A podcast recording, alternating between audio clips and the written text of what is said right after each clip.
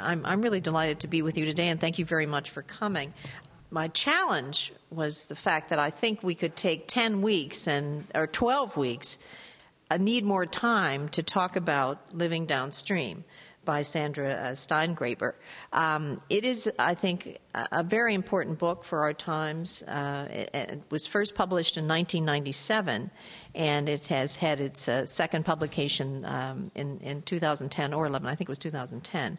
And and the reason that the second publication came about was that the, uh, uh, Sandra was a, approached by a film uh, producer who really wanted to do a documentary called Living Downstream. And there is, if you haven't, you can. There is a trailer on her uh, website, livingdownstream.com.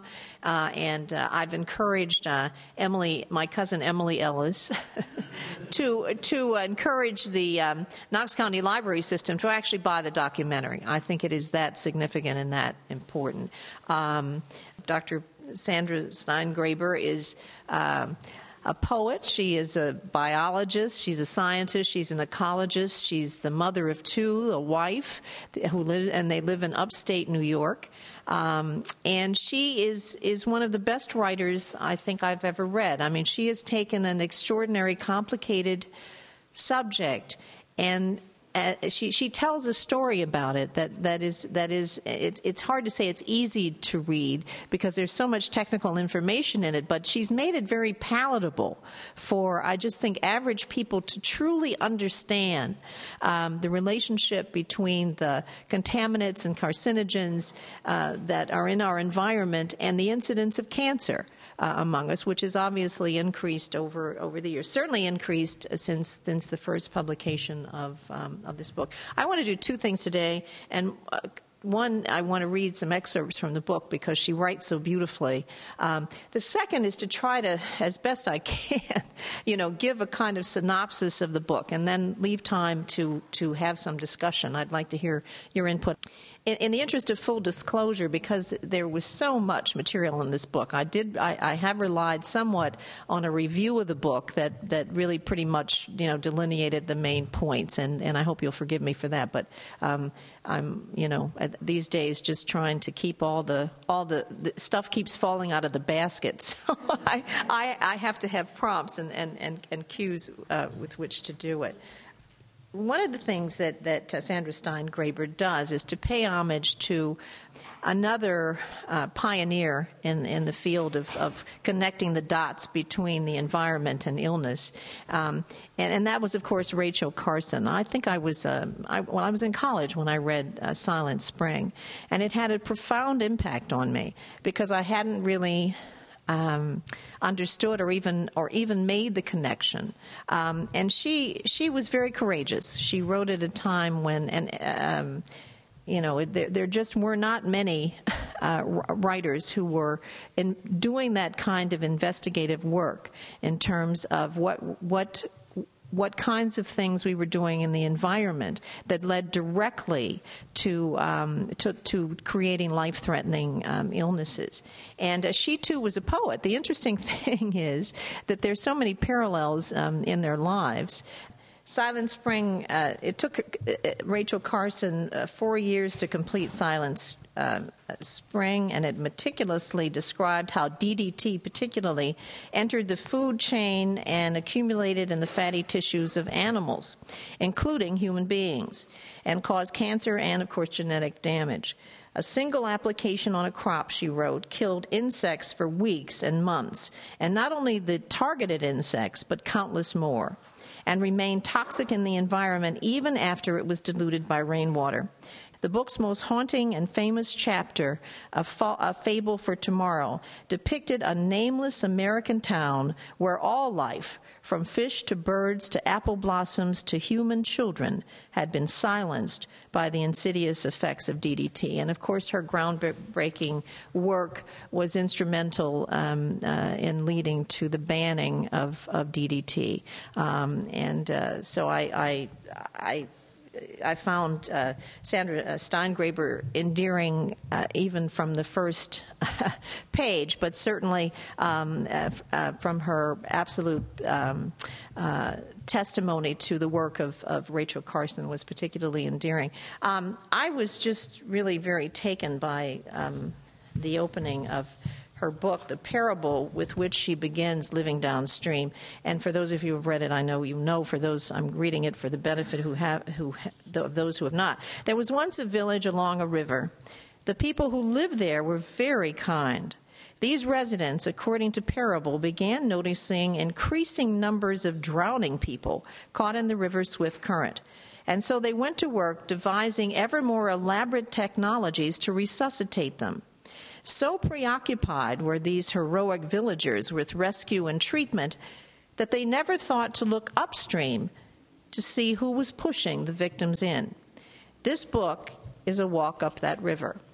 And indeed it is. Um, before I, I begin talking about it, though, I'd like to just share my own personal story as a, as a cancer survivor. And um, um, just because I think it's important to do it, we we just need to know we we have this connection. It's a you know a lifelong, however that may be, a connection. I think. But um, I went in in, in uh, February of 1997 just for a routine. Uh, um, appointment with my gynecologist, and that was always followed by my annual mammogram. And it had been quite routine for years, I mean, almost since I had been here, since 1982. But this particular time, um, it seemed to take a little bit more time, and uh, once the mammogram was done, all of a sudden there were a lot more people in the room. And I thought, gee, I wonder what this is and why all of these folks were there. And um, I soon found out why. I mean, because there were there were a couple of radiologists and some other technicians, and indeed they had found something in the mammogram which, which suggested um, that there there uh, might be carcinoma, uh, and and uh, and there was. It was called uh, ductal carcinoma in situ, and uh, while my uh, surgeon, whom I had been interesting because he had been monitoring a very small cyst on my right breast for years since I had been here actually and um, this was on my left breast. And um, um, when, when, of course, I immediately went to him, and he did a biopsy, and in, in fact found again that it was it was ductal carcinoma in situ. And he said, "I never expected that we'd meet, we would meet this way." And I said, "Well, I didn't either. I just assumed that we had not. But given um, uh, given the circumstances, I'm certainly glad I know you and that we have a relationship." Um, and uh, it was very interesting. He, I, I told him too. I remember I said, "There are only two ways I'll get through this: laughing my head off or mad as hell. And he said, Well, for my sake, I just assume that you do it by laughing your head off. So that may be the reason that. Um, when I um, woke up from surgery, which was a modified radical mastectomy, um, I was just barely coming out of the anesthesia, and I could barely make out, you know, this white coat and and and then I could hear this voice and you know if you you know for those of you who have been through it it's very foggy and you're still and um, so but this voice said I bring you a paradox. And I remember saying you know I said well I think taking my left breast is quite paradoxical enough. Um, but as I could focus more, I could see that standing next to Dr. Uh, Wallace um, was my internist. Hence, I bring you a paradox. He took me quite seriously when I said that I. Um, I say that to say that as devastating as the diagnosis, as um, the treatment, as uh, uh, the whole regimen of cancer is, um, it is difficult to maintain certainly one's sense of humor and one's own person, one's own space. It's why I have two recommendations always when I am able to maybe, you know, talk with people who are newly diagnosed, and that is you've got to have a safe place, maybe more than one. By that, I don't mean uh, it would be nice if you have a place, a physical place when you, where, where you can go. But what I mean by that is that you have a person or more than one person uh, with whom you are absolutely, totally comfortable, with whom you can cry if you need to, laugh which we all need to do, and also know that it's inviolate, that there is nothing, there is no behavior, there is no, there is nothing that can't happen within that safe space. Um, I had two of those. Um, one whose name was Missy Corcoran, when I was diagnosed, brought me oh, about a, a, huge stack of books and said, "Now you are and you're going to read this," which, which I did. One was called uh, "What to Do If You Get Breast Cancer," and it was so helpful because it helped me learn the questions you know to ask. Um, and uh, and she was wonderful. And she took she insisted on going with me to every treatment. Uh, I had 12, um, uh, 12 months of intravenous uh, uh, chemotherapy and uh, Missy with the exception I think of once that she went to all of them. The second safe place was my fr- cousin Fran who was my um, my we are related because our fathers were brothers. And um, Fran came to be with me for to during you know while I for the surgery and and afterward, and um, it, it, there were so many moments that that were. Um, I, I, just so memorable. One is another funny story, and then I promise I'll stop with the comedy and get on with the drama. But um, uh, I prior to being diagnosed with breast cancer, I had done a series of kind of um, infomercials, if if if you will, for for St. Mary's Hospital, now Mercy Partners, and but all of my doctors, because of some friends I met, and, and one of whom was a surgeon um, uh, at uh, at Baptist. Um, so all my doctors were Baptists, and I had done these things because I, you know, I was a freelancer and I had just done them, and, and they had paid me to do them. Um, but I, I, remember that um, uh, there was a nurse's aide who wheeled me downstairs for some tests, and, and, and on the way back up, I said, "Can we stop in the pharmacy?" And uh, we did, and and someone who worked at the hospital, obviously, and I'm not, I had no idea who it was, said in a, in a, in a much louder than necessary voice, "Well." Why aren't you at St. Mary's? And I said, Well, I said, because of all, all my doctors are here at Baptist. And she said, Well, she just wouldn't, she said, Well, why aren't you at St. Mary's? I said, Well, here's the deal the Catholics pay me so I can pay the Baptists. I don't know where that came from, but I was certainly glad that I am the initially. Um, now to living downstream. Again and, and, and with that humor you know she injects uh, humor and poetry and family history um, into into a really very traumatic and dramatic story her own personal journey with cancer. And you know the book is is simultaneously a detective story um, uh, Steingraber investigating her home county which interestingly enough is was Tazewell County in in in in, in the middle of, of, Illinois. I'm from Chicago, so I'm very familiar with Pekin, Illinois, which is where she's from, and uh, Peoria, the Peoria area, flat, flat, not not unsimilar to East Tennessee, except it doesn't have the rich, beautiful, I think, red earth, and and it's flat, you know, as opposed to hilly or mountainous. Um, but um, there was a, a, a, a, larger than, than usual incidence of, of, um, of cancer in, in Tazewell County, Illinois, where she grew up. And she was looking to, uh, especially for clues to the rare bladder cancer that she herself had contracted at the age of 20. Um, and uh, it's also a, thoroughly scientific uh, account, and, and one, thankfully, again, that is, is easy to read of the relationship of cancer causing chemicals to human and animal health. Um, Dr. Stein uh, uh, Graber examines the following lines of evidence indicating that certain chemicals and radiation can cause uh, cancer in living things. Cancer in workers exposed to chemicals, uh, PCBs, dioxin, atrazine, the second most widely used weed killer and so pervasive in, in, in, in the environment.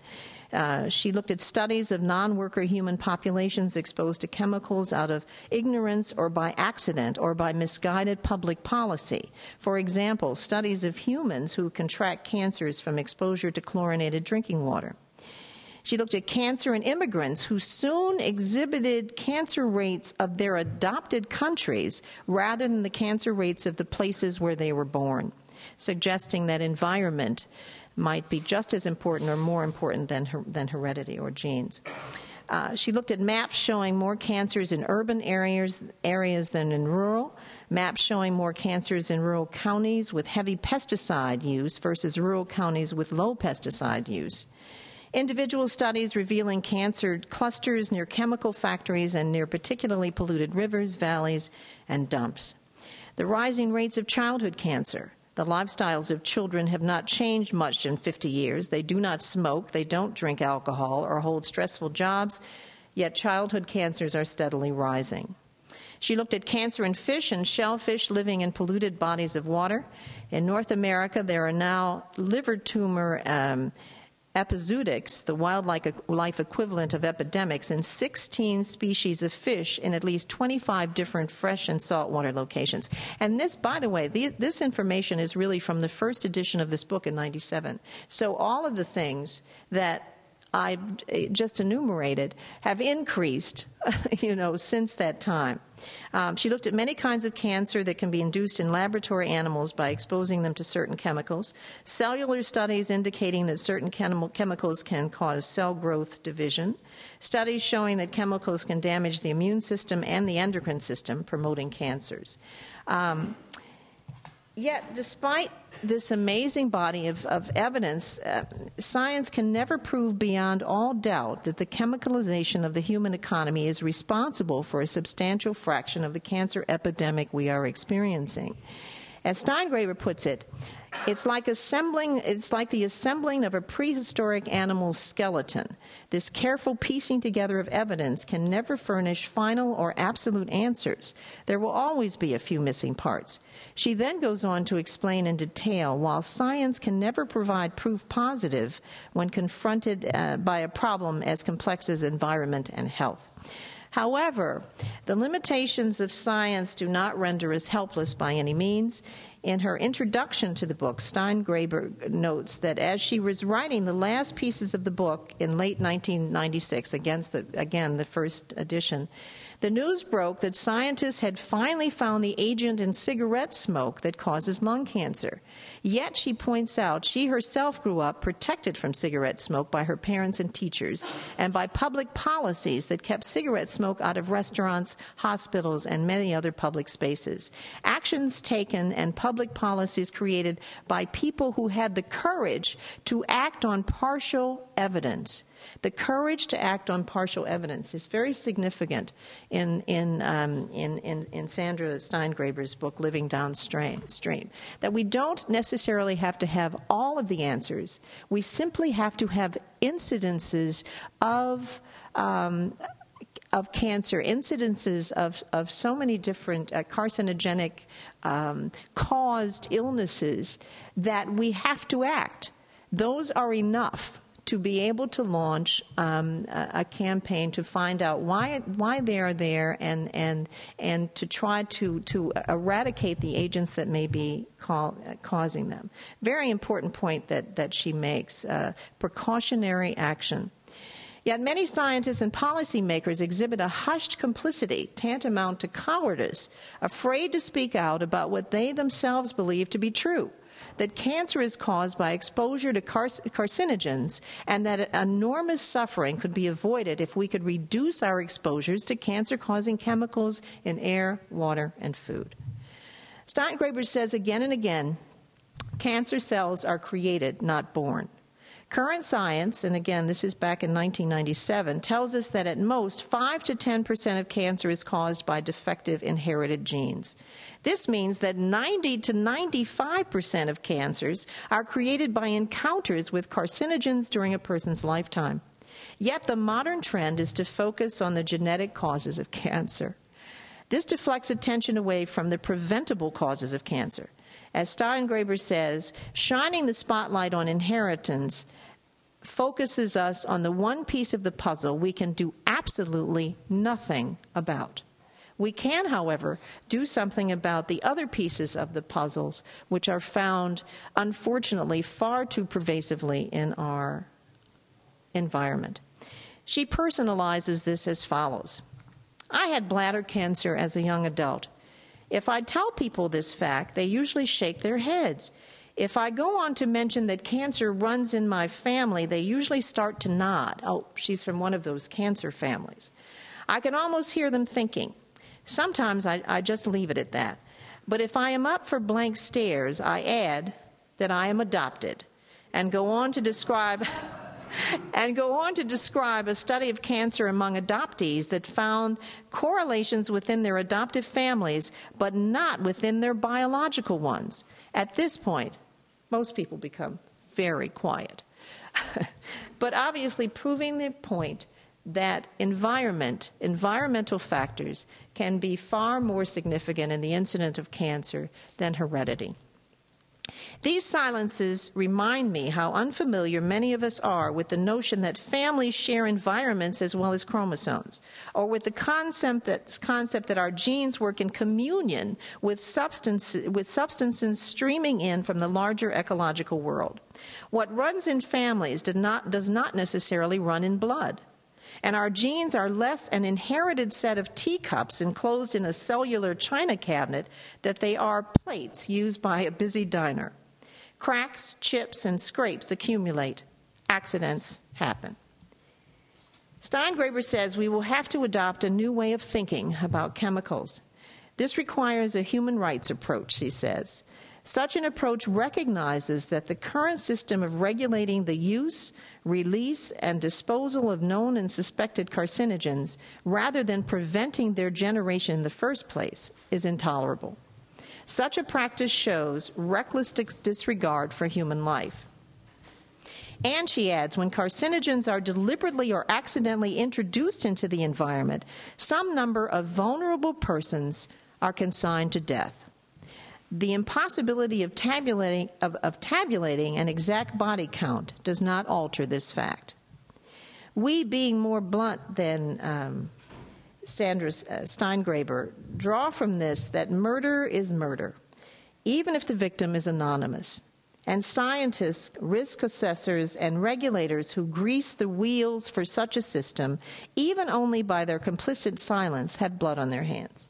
They are the enablers of a system that profoundly violates the human rights of the thousand or millions whom it victimizes. Uh, again, this is my my thanks to uh, Peter Montague, who actually did a review of the book and, and uh, from whom I drew some, some of those comments. And he's with the National Writers Union, UAW Local uh, 1981, the, from the, of the AFL CIO. Um, just some quotes from, um, from Dr. Steingraber and. Um, I mean, she says that the disconnect between what the scientific cancer community knows and what the people are told is huge. And it is. It isn't as though, it's, it's as though we are um, somewhat imbecilic and we can't possibly understand um, the, the very intricate um, uh, things that go in the scientific data or, or the or the various uh, diagnostic techniques that, that go into the whole area of cancer of detection and treatment. Um, and um, you know it may be that, that physicians and, and I was very lucky. I you know I get maybe by nature of by virtue of nature of, of the nature of what I did for a living. I was um, and and I always have just been sort of generally inquisitive. I mean, I would ask my doctors a zillion questions. So sometimes they would come in. My my internist, especially, um, I'm sorry, my oncologist, uh, particularly, would always come in with a sheaf of notes saying, "I know you're going to ask me a zillion questions, so I want to make sure." But we as individuals have to take responsibility for our own for our own welfare and for our own health. We cannot think that we can assign it to others, even though we must. Obviously, we rely on the physicians who who, who diagnose us, who treat us, who keep us alive. Uh, I remember my again my oncologist, who I all my doctors, as I mentioned before, were Baptists. Obviously, that Baptist no longer exists. Um, my um, oncologist is uh, is practicing in Morristown, and um, he was quite surprised when I showed up for my annual. Um, um, uh, you know examination with him in Morristown, and he said he said I can't believe that you came all the way you know out here. I said, Are you kidding? You kept me alive. Do you think I'm not going to find you? I, I just, you know, and, and you and you think about it, and really, cancer patients are as much a part of the medical team, if not as much, certainly a significant part, and almost as much as they are, because we have information that we need to share with them and can help them I, I, I, truly do believe in, in, in terms of, of being able to treat and to help other patients. Um, I, I, know this is true. This this was this was true uh, person, personally with me, and I am you know to this day very grateful for for all of the, the medical everyone. I mean who who uh, I mean helped me survive, um, which and, and the chances for that were were you know not all that great at. Uh, uh at, at, at certain points. Um, Dr. Dr. Uh, uh, Steingraber also says cancer is a serial killer, and we need to become cancer abolitionists.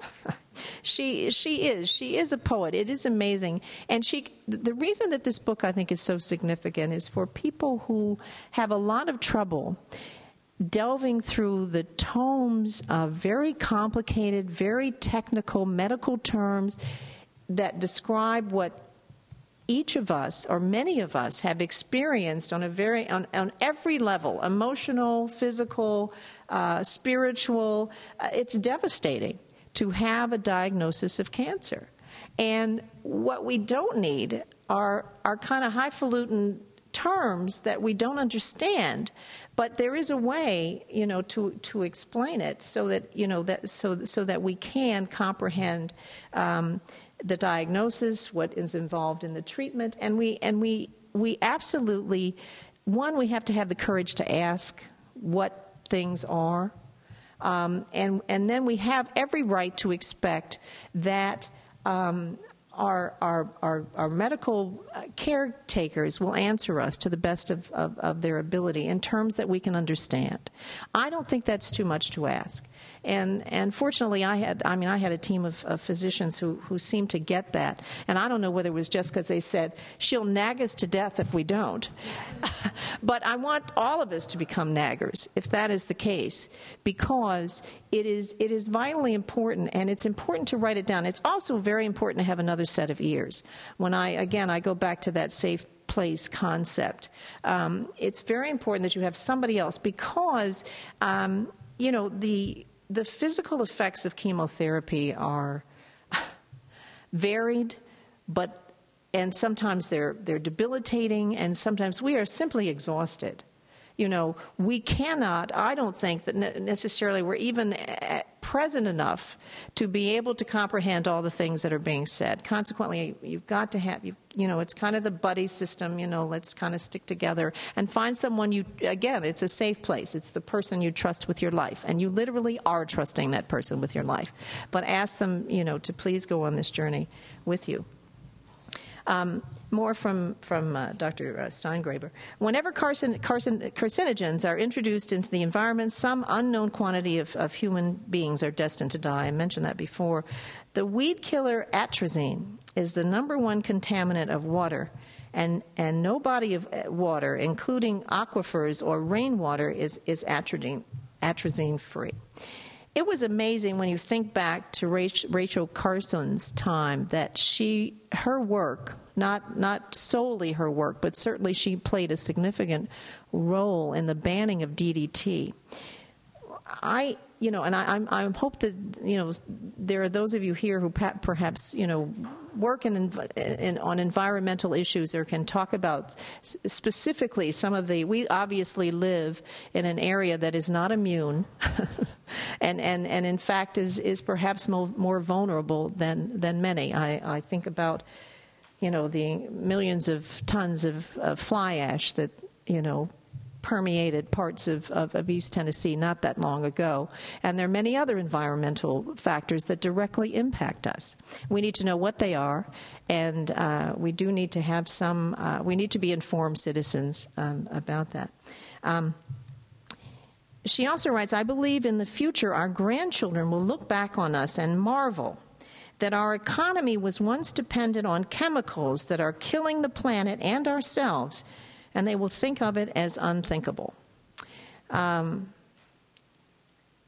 I hope they will think of it as unthinkable because by the time they are our age, or they, you know, that somehow we will have. Um, recognized that we can no longer contaminate the environment and live.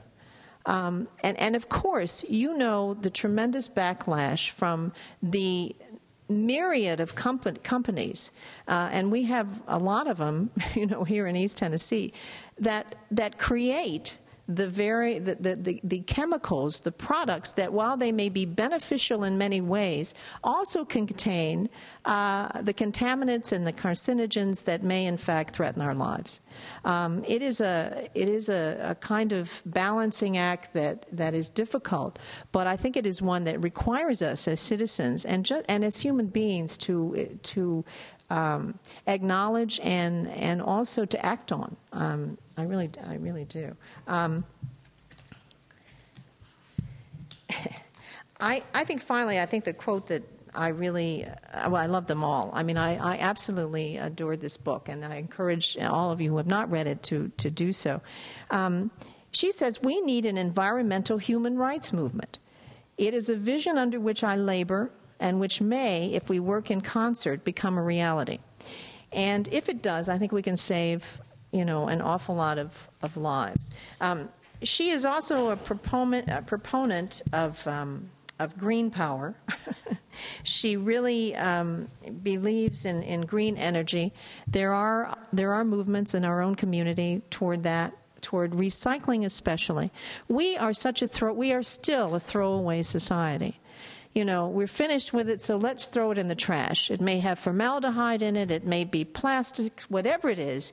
We don't need it anymore, so let's throw it away.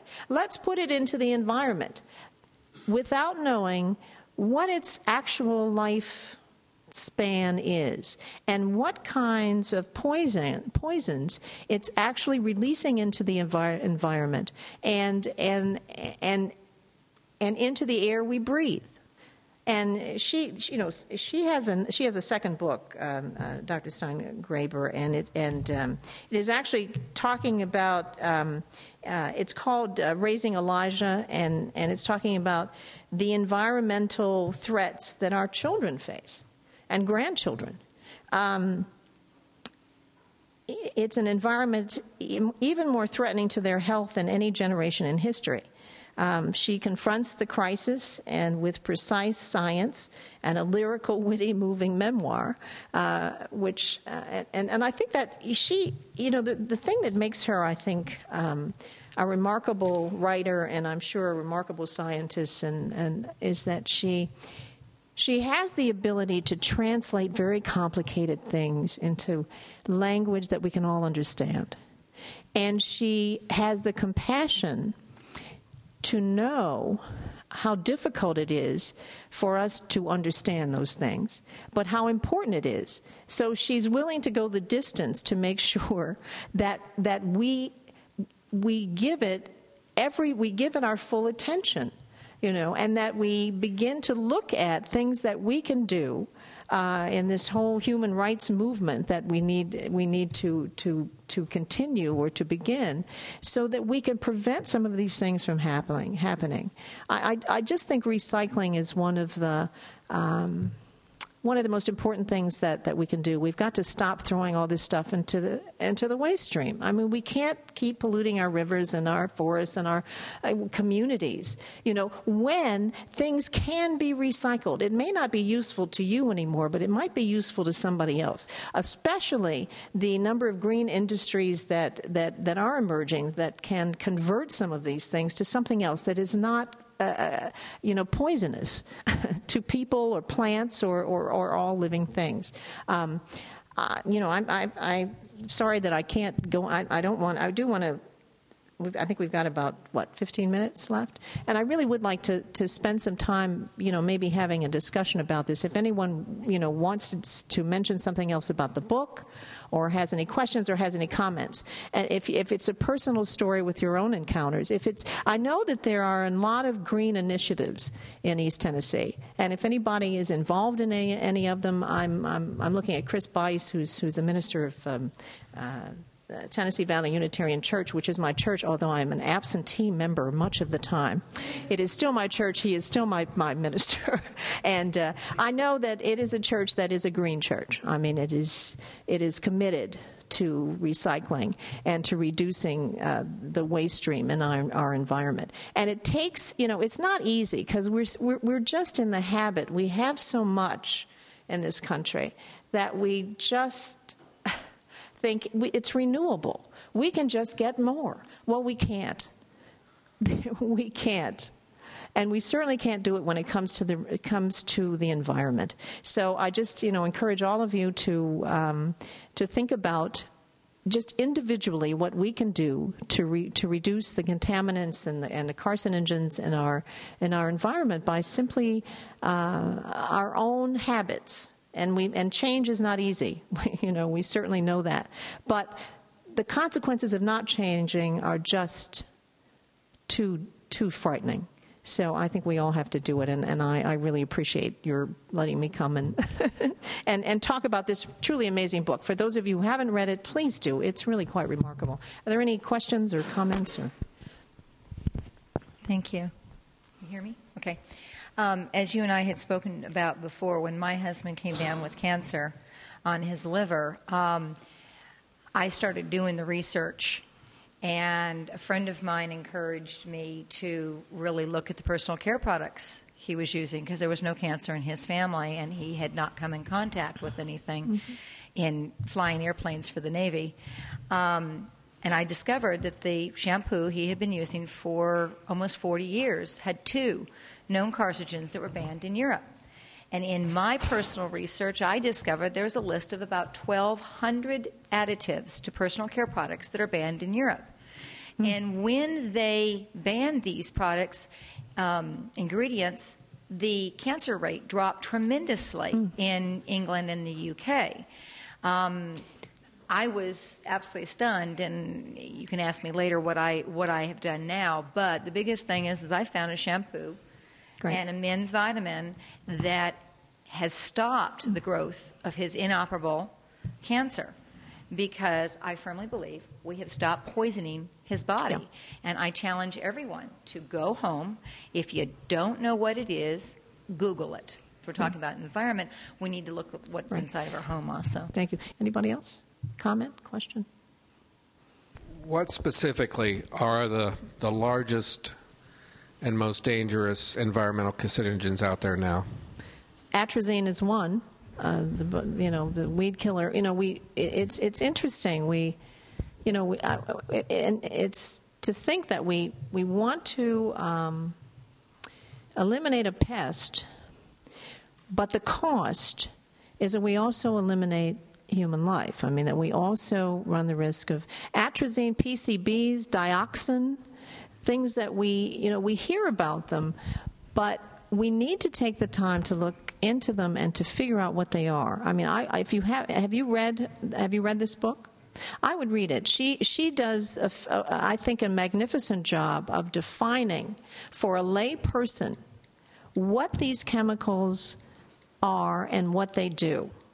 Um, much as Rachel Carson, uh, you know, attempted to, I mean, she actually did the same thing in a way that, you know, she told us a story, and it was a story um, of people being pushed in the river, and and and an investigation of who's pushing them in, you know. So so I think we have to become um, knowledgeable about the things that have the potential to kill us and our and future generations. And the only way to do that, I mean, I think there are, you know, almost every organization, whether it's churches, I, have mentioned Tennessee Valley Unitarian Church. I'm sure if we went, if we took a survey of how many people belong to churches, social organizations, um, uh, political organizations, whatever, whatever, wherever groups of people assemble, this topic has got to be very high on the agenda I mean, our very existence hangs in the balance, and not so much in ours. I mean, I'm, I'm well, I'm not going to tell you how. Well, I'm 67. I'll go ahead. What the hell?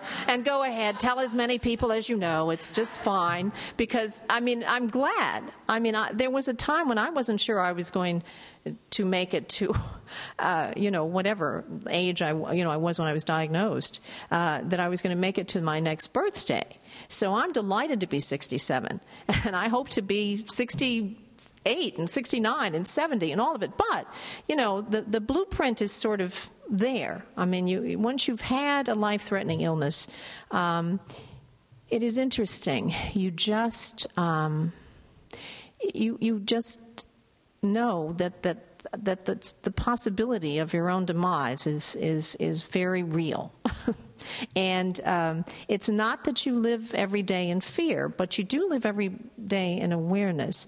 And what we also need to live every day in is is kind of um, questioning what factors go into causing various types of cancer. And we know that environmental factors are huge and again, we, we, we, you know, we live in an area where we, you know, we do have some, we have some hazards. Yes, sorry. Hi. Hi. Um, we have something today in our environment that's called multiple chemical sensitivity, mm-hmm.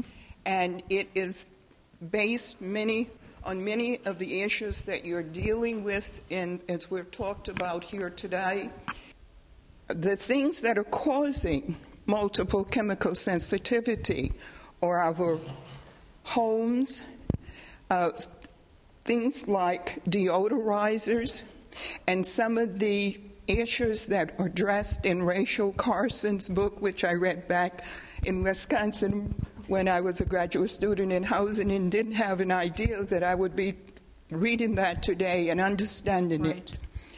We have an epidemic in this country right now in housing mm-hmm. and toxic housing. We do not have safe housing in America. No. Uh, that's something that we need to focus on as we think about the environmental toxins and some of the things that we're breathing, we're eating, mm-hmm. and it's all around us, and people are not attuned no. to it. No, we're not aware. Thank you very much.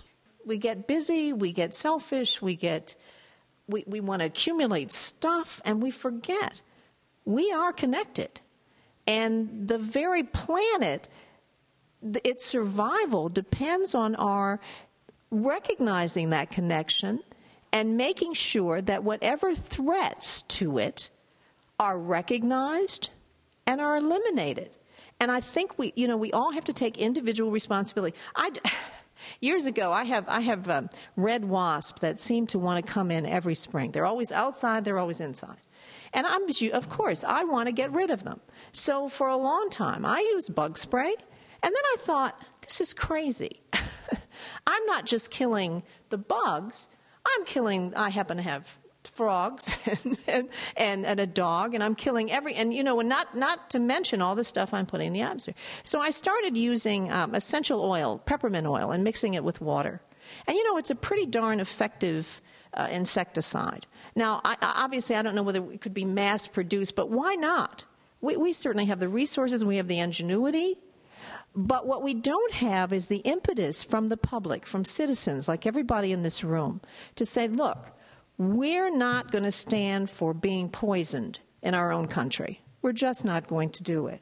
And we're going to individually and collectively make sure that our legislators, both locally and uh, you know statewide, nationally, understand what's at stake here. I mean, they may talk the talk, but you better walk the walk on this one, or there are going to be some amazingly disastrous results. So it is it is critical, and I think you know again it come I, I go back to individual responsibility. Look at your own environment, your own house. Um, as she was saying, looking at, at, at various products, just look, reading the labels and trying to understand is it complicated? Yes, these are, you know, I think they have these amazingly difficultly long names for a reason So we're not going to know what they are.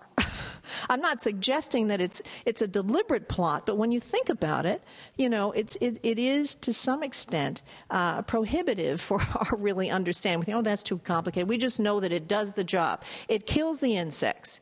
It um, you know it cleans whatever it needs to clean. It you know, uh, but what we have to constantly ask: what are the consequences?